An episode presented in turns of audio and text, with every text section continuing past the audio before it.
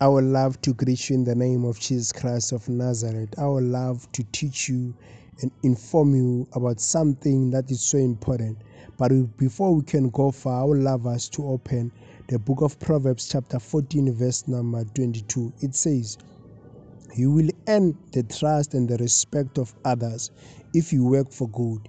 If you work for evil, you, may, you make a mistake. I would love to teach you about this subject that says to work good will do the following things. Number one, when you work for good, you will earn the trust of people who are close to you. Also, you will earn favor of people in many areas of your life.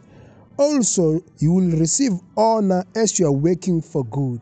It's so important that through it all, in our lives, we must learn to work to do good works. I know that when you do good works, people will trust you and also people will respect you and honor you and celebrate your own gift. It's so important in everything that we do. We must learn to live in peace with all men.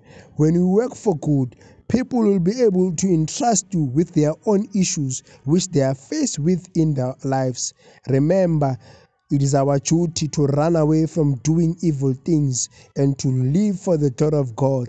Even if people won't trust us, but what is important, let us run away from doing evil things.